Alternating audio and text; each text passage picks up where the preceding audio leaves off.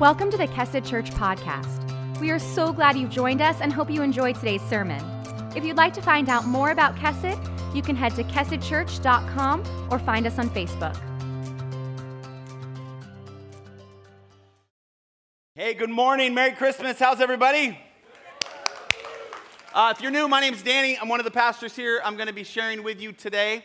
Uh, I want to start off before I dive in. I want to recognize all of the volunteers that put in so much effort to make this holiday season happen. Yeah, it's it. Uh, for those of you who are new, or maybe you've just never really put it together, but everything you see here, everything in the hallways, the children's on stage, all of that gets hauled in.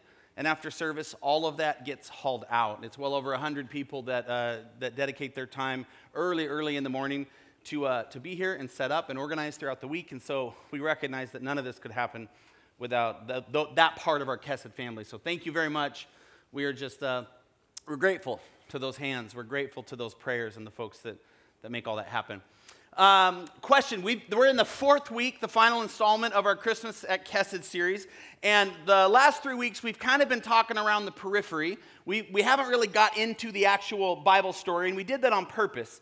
We did that to really illustrate this idea that, that Christmas isn't just about uh, the Gospels. Christmas just isn't about a few chapters that talk about a virgin who gave birth to a baby who would then be the Messiah, Savior of the world. Christmas is, is really about, about every day and all year, and it's woven through all Scripture, which is why we've been talking about other verses from Old Testament to late into the New that really point towards this Christmas story. It's the story of salvation, it's the story of togetherness, it's the story of God joining uh, Himself with us in our journey. And I just want to take a second and, and recognize that if you're brand new here today, uh, if you're on a spiritual journey, if you're just kind of seeking or searching, or maybe you've already decided there is no God and you're just here, as we say, because a pretty girl asked you to church, uh, that's okay. My hope is that uh, what I believe is that we have the Holy Spirit. That's the presence of God. My hope is that even if God's presence has felt dead in your life for years, or maybe even non existent, that today something would awaken in you. That today you would realize you're supposed to be part of a bigger story, a bigger picture. You're supposed to be connected. You're supposed to be, as we say, uh, in harmony with, with this life that God has given all of us, and you have a role to play, even if you've never experienced it. And so, as bothersome as it is, I want to pray over this room that that's exactly what would happen, that we would set down all distractions, that we would ask bigger questions than we normally ask, that we would not just think about how we're going to pay for all those Christmas gifts or how we're going to, uh, what we're going to do next year to accomplish our goals, but that, that we would take a minute and just say, okay, if, if there is a spirit out there, especially if you're seeking, if there is something more out there, if you're not just science sitting in a chair, if you're not just that, I'd love for you to just take a minute, and maybe open your mind, open your eyes and just ask, Are you there? Just for the next 40 minutes. Be willing to engage the living God. Let me pray. Heavenly Father, I know there's people in this room right now who just got incredibly uncomfortable. I'm good with it, God, because I know you are. I know that sometimes discomfort brings beautiful change in our lives when we, when we exercise or when we show discipline in our finances and save. All of these things bring discomfort. When we choose not to go hang out with friends but invest in our difficult to manage children or our families or stay inside a, a, a marriage, God, that, that we just don't know if it's going to be as hopeful as we thought. All of these things, God, they, they, are just, they are uncomfortable, but they bring such incredible joy in the end. Lord, I ask today that we would sit inside this discomfort just a little bit, that we would ask bigger questions than ourselves, that we would think about bigger things than our futures, that we would ask, Lord, where are you and how do we participate in your plan for our lives? We are grateful. We are prepared. We set down our distractions and we thank you, Lord. We thank you for the way that you are going to present yourself to us now. In Jesus' name, amen. Amen. So, uh, I want to close the series uh, uh, through talking about something within the story, something very specific within the Bible story. But first, I want to ask this uh, How many people uh, did Christmas tree shopping very, very late in the season this year? Just go ahead. Like, like, let me ask it better. How many people just got a tree this week? Raise your hand. Yes, a whole bunch of embarrassed people, just like very, you need to own that stuff. How many people, boldly raise your hand, just got a Christmas tree in the last like seven days? Raise that hand. That is terrible. That is not, there's nothing, nothing appropriate about that whatsoever. Do you even believe in Christmas?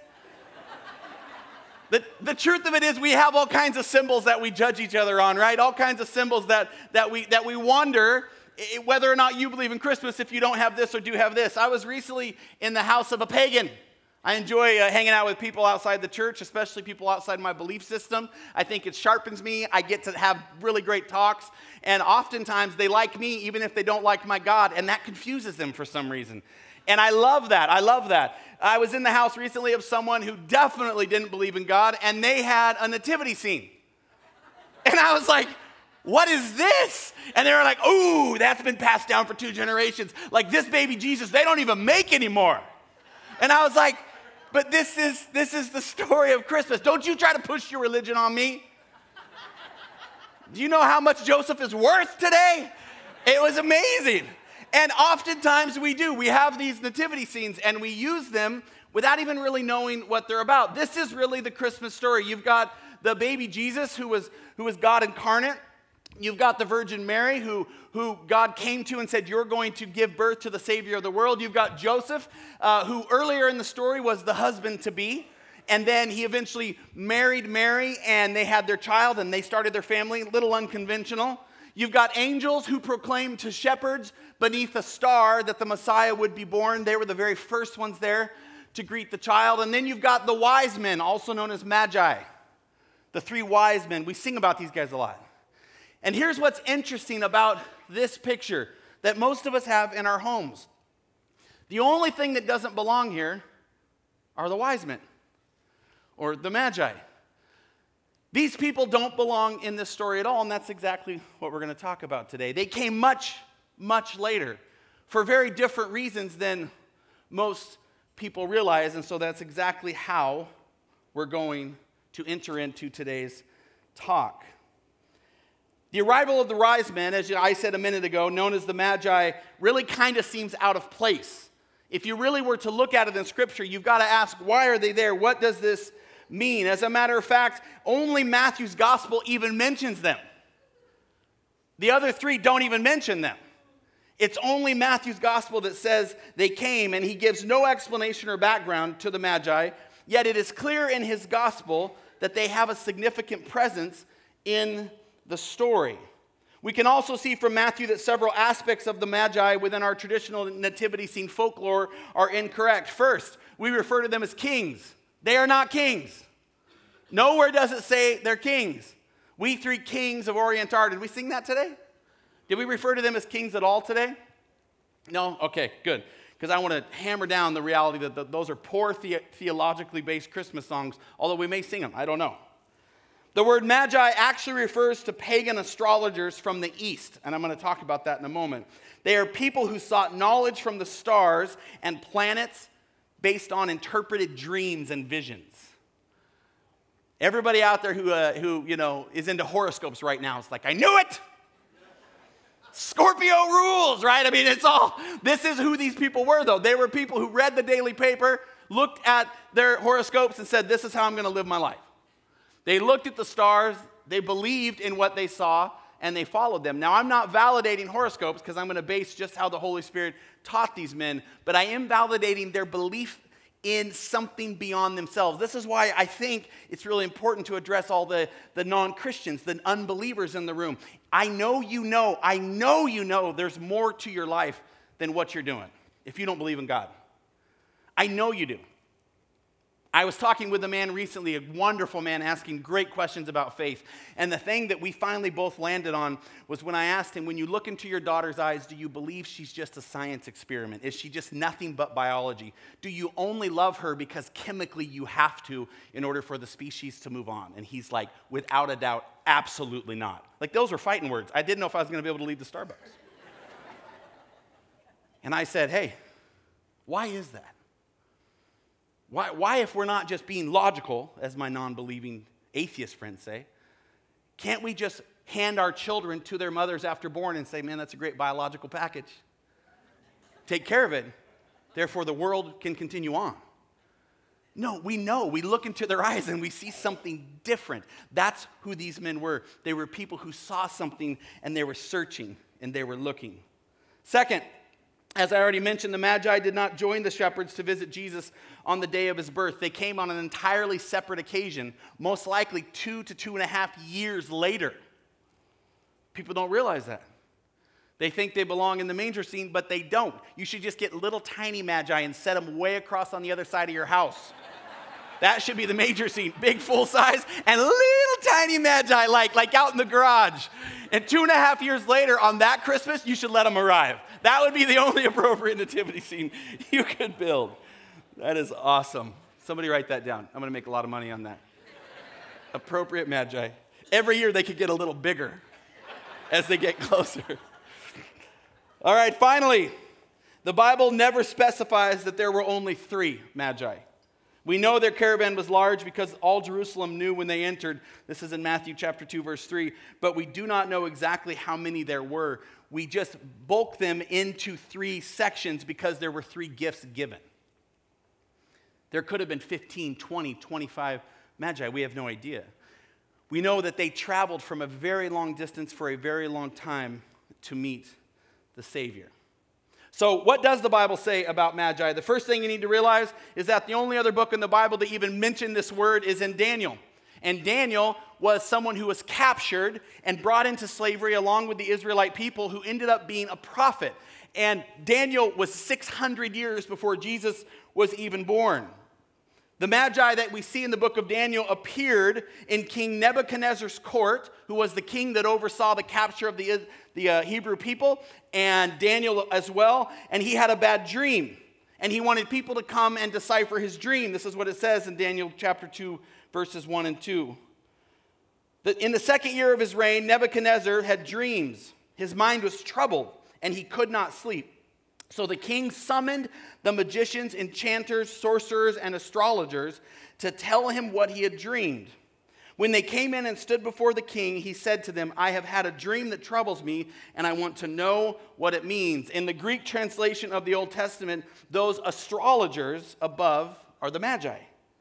Because we know that Daniel was eventually brought in, this slave, who heard the king's dream and interpreted it. We also know that Daniel was then put over all of the sayers, all of the seers, all of the speakers in the kingdom, all of the magicians, all of the sorcerers, and all of the astrologers. He was raised to an incredibly high level because he was the only one who could interpret the dream, which makes for an interesting thought. I'll put it up there. Some of the wise men, the ones that came to see Jesus in Daniel's charge, were the predecessors of the Magi we see hundreds of years, 600 years later in the Gospel of Matthew, traveling from east to worship Jesus. Daniel had given to these people incredible sight. And so these people held great stock in his words and in his writings, including other prophecies that he gave. And one of those prophecies was that one day on a certain date, there's, there's all kinds of calculations. You can go back and look at Daniel's prophecy. So many years from this, and so many years from this, and so many years from this. It ends up being just over 600 years. He says, There will be born a king of kings. And he says, And a star will show you where he is. So, generation after generation of magi, of astrologers, were passing down these prophecies to the next generation, sharing with them that one day a child would be born who would change everything. You can look this up, you can spend time on it. You can investigate it. You can try to unravel it. But the reality is, the greatest historians know that Daniel's prophecies were written 600 years before Jesus was ever born. And by the way, nobody doubts that Jesus was born or that he was crucified. You know that, right? Like, there's no, no one's like, Jesus doesn't exist. No, Jesus existed. He's written about in hundreds of documents outside this book, as is the capture of the Hebrew people by King Nebuchadnezzar, as are Daniel's prophecies. These people, the difference between them and you is that they believed it. And so they studied these prophecies until eventually, all those years later, they traveled to that place. Can you imagine being the father, like the year 570 something, being the father that hands his son the final prophecy and says, Your generation will be the one that meets the king? Your generation will be the one who follows the star. Your generation will be the one who gets to meet God himself. When all those years later arrived, and the Magi arrived in Judea, the province that Jesus was born in, they started out at the most logical place. They went to the king's palace. They asked, Hey, where is he? We heard a prince has been born who's going to change everything. Matthew chapter 2, verses 1 and 3. Now, after Jesus was born in Bethlehem of Judea, in the days of Herod the king, behold, wise men from the east came to Jerusalem, saying, Where is he who has been born king of the Jews? For we saw his star when it rose and have come to worship him.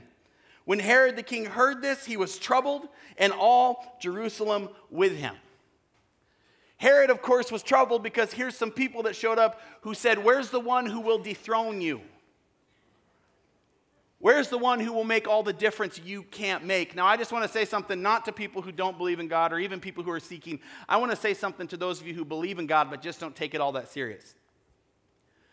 When Herod heard that there was a king born among the Jews, what's amazing about it is he didn't doubt that it was actually true. We know that just a few years later, he ordered to have all the babies in Jerusalem killed that were around Jesus' age to keep him from taking his throne. He actually believed. He probably looked at the prophecies. He had the prophecies of Daniel. He probably calculated the years. He got with his own astrologers, his own wise men, and unfortunately, even his own scholars, his own theologians. And he said, Is this true? Is this really the year? These wise men are showing up saying that there will be a child who will change everything. And all these people looked at the documents and said, Yes. And Herod had a decision to make. And that decision was Does he submit the throne to the living God, to the child who was prophesied, or does he hold on tighter? Many of us in this room, the reason you feel so disconnected from life, the reason you have those valleys that just seem deeper than usual, the reason you get alone and don't like it, and so try to numb yourself with alcohol or, or a computer screen or more friendship or more noise or more things, the reason this all happens is because and I know this is going to come across harsh, but I've sat there before, so I feel like I can say it. It's because when God enters your life, He requires that you step off the throne of your own centeredness. And He wants to step onto that throne. And He wants to reign, as Scripture says. And He wants to bless you and give you the life you always wanted. And He wants to do it in a way that usually isn't full of ascension, it's actually usually, full of descension. It's full of serving a spouse who maybe doesn't deserve it all the time. It's full of giving finances that you could use for something else. It's full of connecting. It's full of humility. It's full of difference making that, that cost you something. It's full of laying down your pride. It's full of, of creating a story around you that's about other people more than it's about you. And those things aren't attractive to Herod, and they're certainly not attractive to you or me. And so we hold on to the throne tighter and we say, I know Jesus wants my life, but this is my throne, it's my kingdom. When I sit with people like that, and I often do, they'll share with me about all the consequences of their recent life, the, the, the lost relationship with this child or, or the poor decision financially because they didn't have any patience, or, or the marriage that fell apart, or whatever it might be. And what's amazing about it is I'll usually try to get them to share more and more and more of the things that, str- that are happening in their life that bring struggle because people really enjoy talking about struggle. I know you don't think they do, but once you can get them out, people need to purge their stuff this happened and this happened and this happened and then they did this and then this happened and then you can't even believe what happened this year and I'll just ask them and ask them and ask them. And already they had prefaced that they don't believe in God or that they're not willing to give God control. And so eventually I'll get them to a place where with as much love as I can muster, I'll say, so since you're the king of your own life, whose fault do you think that is? And like so many times, they'll suddenly become astrologers and say, the universe it's the universe that's against me. It's like people who don't believe in God and they know I'm a pastor and they want to say, I'm going to pray for you, but that, that would be too. So they say, I'm going to send you good thoughts. Like, uh, it's like the iPhones, how you can touch them. I'm like, got it. Thank you so much. It's like Apple pay me good things. I would appreciate it. It, it's just, it just doesn't work logically, right? It just doesn't work. If you're the king of your world, then you're responsible for everything that happens. You have to be. If you don't believe in God and you're all about science, which by the way points to God's glory in every way, but if you're only about science, then when you see your son or daughter and your heart fills with chemicals that tell you to protect them so that they can have future versions of you, that should be about it. It's just not real. It's just not honest, and it just doesn't provide any answers. But boy, is Herod's reaction common my throne, my kingdom, and I'm going to kill anything that gets in the way of that. It's just a thought full of gentleness, love, and complete acceptance. Eventually, those wise men, the reason they're called wise men is because they figured out Herod's agenda. See, he asked them, hey, go, go find the child. Go ahead and send me back a messenger. Let me know where he is so I can come and worship him too. And they were like, mm hmm, mm hmm, we'll do that. Gonna send you good thoughts. We're out. They eventually find the child. Matthew 2, verse 9, it says, After listening to the king, they went on their way. And behold, the star that they had seen when it rose went before them until it came to rest over the place where the child was. When they saw the star, they rejoiced exceedingly with great joy. And going into the house, they saw the child with Mary, his mother, and they fell down and worshiped him. Then, opening their treasures, they offered him gifts gold and frankincense and myrrh. And then, being warned in a dream not to return to Herod, they departed to their own country by another way. Now, one thing I just want to say about this, because oftentimes we read things like this and we feel like these wise men, this huge caravan, because uh, now you know it was, showed up and stayed for like a birthday party, like an afternoon. Like they pushed Jesus on the swing and they had some cake and they're like, it was so great to visit with you guys. It was amazing to meet you. We're going to go. Absolutely not. These people traveled so far just to refuel for the traveling back would have taken months, and they could have stayed up to a year with Jesus. Can you imagine as wise men taking time babysitting Jesus? Like saying, I'll take him out to the creek, I'll take him fishing, I'll take him. Like, could you imagine getting to know him, having intimacy with him, holding him while he's asleep, looking into his eyes, or even looking into his eyes while he's awake, and knowing these are the eyes of the God of all creation staring back at you? These boys just didn't show up for an afternoon tea party and bust out. They spent time, they had connection, they had intimacy, and they believed. This whole story is just one big, incredible picture of how salvation works for us still today. And it's a picture of how Jesus is received throughout his whole ministry and still even this morning. In telling us this story, Matthew illustrated a pattern. It's a pattern that would repeat throughout the life and ministry of the Messiah. The first pattern that we notice is that he was unwanted. Other than Mary, other than Joseph, and here's the great thing other than the shepherds, no one else wanted him. Even the innkeeper said, I don't have any room for you. And here's something really special. I said this last year, and eventually I think I'll build a whole weekend out of it. But so Jesus comes to these shepherds, and shepherds are lowly. Shepherds are, are, are people of, of low standing. They're people that, that you kind of look at from afar and you're like, oh, bummer, you're a shepherd. You couldn't do any more with your life? And these shepherds are out taking care of their sheep. But like anybody that does any job, they would, got, they would get very good at it. Because if you were a shepherd that lost a lot of sheep, or you were a shepherd that during lambing couldn't allow sheep to survive, you couldn't even be a shepherd anymore, and you would end up being a pauper.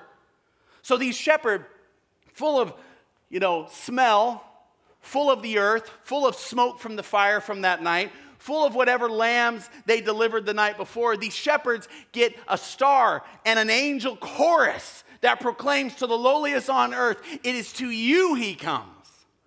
And these shepherds said, Let's go find him. I'd like to be that shepherd, like the one with the idea. Let's go find him. We got sheep here. God is born. He'll take care of our sheep. Let's go find him. Because they showed up on the night he was born. And so they go and they show up on the night he was born. They, they maybe hear the baby crying along with the cows mooing, and they're like, that doesn't seem to go together. I bet it's there.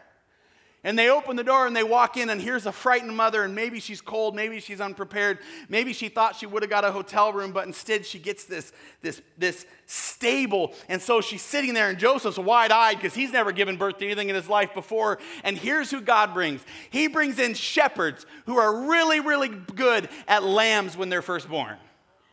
And you've got this lamb of the world right? With parents who've never given birth, and you've got shepherds with knowing hands saying, I'll help. I know exactly what to do. See, our God does not mess around. He is, he is a storyteller, and He wants you, Him to see you to see Him in every aspect of the story. And even Mary and Joseph's insecurities were met by people who were better at giving birth than anyone else in the land. They knew how to do it, they knew what to do next. And so the shepherd's hands are the ones holding the Lamb of God first, other than his parents. It's the hands of a shepherd. Unbelievable. It's not even my message. It's just so good that it could be. It's just unbelievable. He was unwanted. The verse I was going to say before I got distracted was John 1:11. He came to his own and his own people did not receive him. He was also without honor in his own country, Luke 4 24. And he said, Truly I say to you, no prophet is acceptable in his hometown. And lastly, he was completely rejected, Matthew 21 42. The stone that the builders rejected has become the cornerstone. Matthew wanted you to see this, he wanted you to understand this. He also wanted you to catch this striking irony. And I put it up here just so you couldn't miss it. Isn't it incredible that Gentile astrologers discovered the Jewish king by following a star, but the scholars of Israel failed to discern their king while possessing the scriptures? Because it takes a seeking heart, not just this book, to find Jesus. It takes a willingness to dethrone yourself and a willingness to accept him who says you're more than just, as I said earlier, science in a chair. It was these pagan magi, lost and searching people, who came to worship the Messiah. But Jerusalem royalty, the good people, the upstanding people, the religious people who wanted to kill him. Matthew's words are meant to be full of contrast, sharp, startling, and prophetic, or as I said earlier in the message, a bit uncomfortable.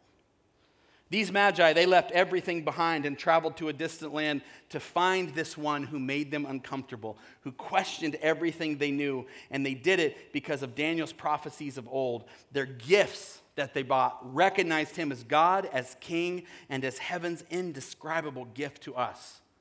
And their story takes us beyond the traditional nativity scene into the real Christmas story, which is the story of God drawing men and women from afar to be brought near through the blood of Christ. See, today you may think of yourself as an unlikely candidate to receive God's mercy and love. You may, be, you maybe feel far away from God. But if that's the case, the story of the Magi should resonate in your heart. The message we find in the story of the Magi is simply this it's that God is still drawing men and women from afar, and He's doing it here in this room right now. The door has been opened wide, and salvation is available, and not only to those who seem all put together, but to anyone who will call upon the name of Jesus. Ephesians 2:13, I pour it over your heart in this room, but now in Christ Jesus you once were far off, have been brought near by the blood of Christ. You do not have to be distant from Him. You do not have to feel this emptiness that you feel. You can be realigned. You can be saved. You can be in harmony or in shalom, in peace with your life and with your purpose if you will simply dethrone yourself, look to the one who is proclaiming his love over your world. And you can know Jesus because He wants to know you. I'm going to ask that everyone's heads bow, everyone's eyes closed. And if you have never known the living God and you want to, just pray this very simple prayer with me. Just pray it in your heart. Say, God, it's me. I'm tired of feeling this way. I'm tired of being the ruler, the king, and the queen of my own life. And I ask, Lord, that it would be you and your story that I would tell. Please come into my life. Please forgive me for my failures. Please lead me. Please help me make the decisions I need to. Please, please give me the ability to see past my doubts and my distractions. Thank you. Thank you. There's others in this room and you believe in God, but it's been a long time since you've prayed to Him. And so you just pray your own simple prayer to Him, a prayer that proclaims your desire to be known and to know, your desire to feel complete and connected. Just lift it to Him, He's listening.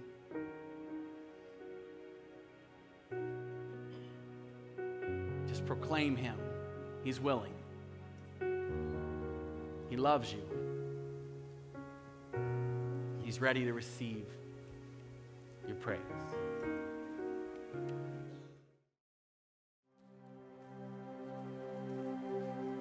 Like the first frost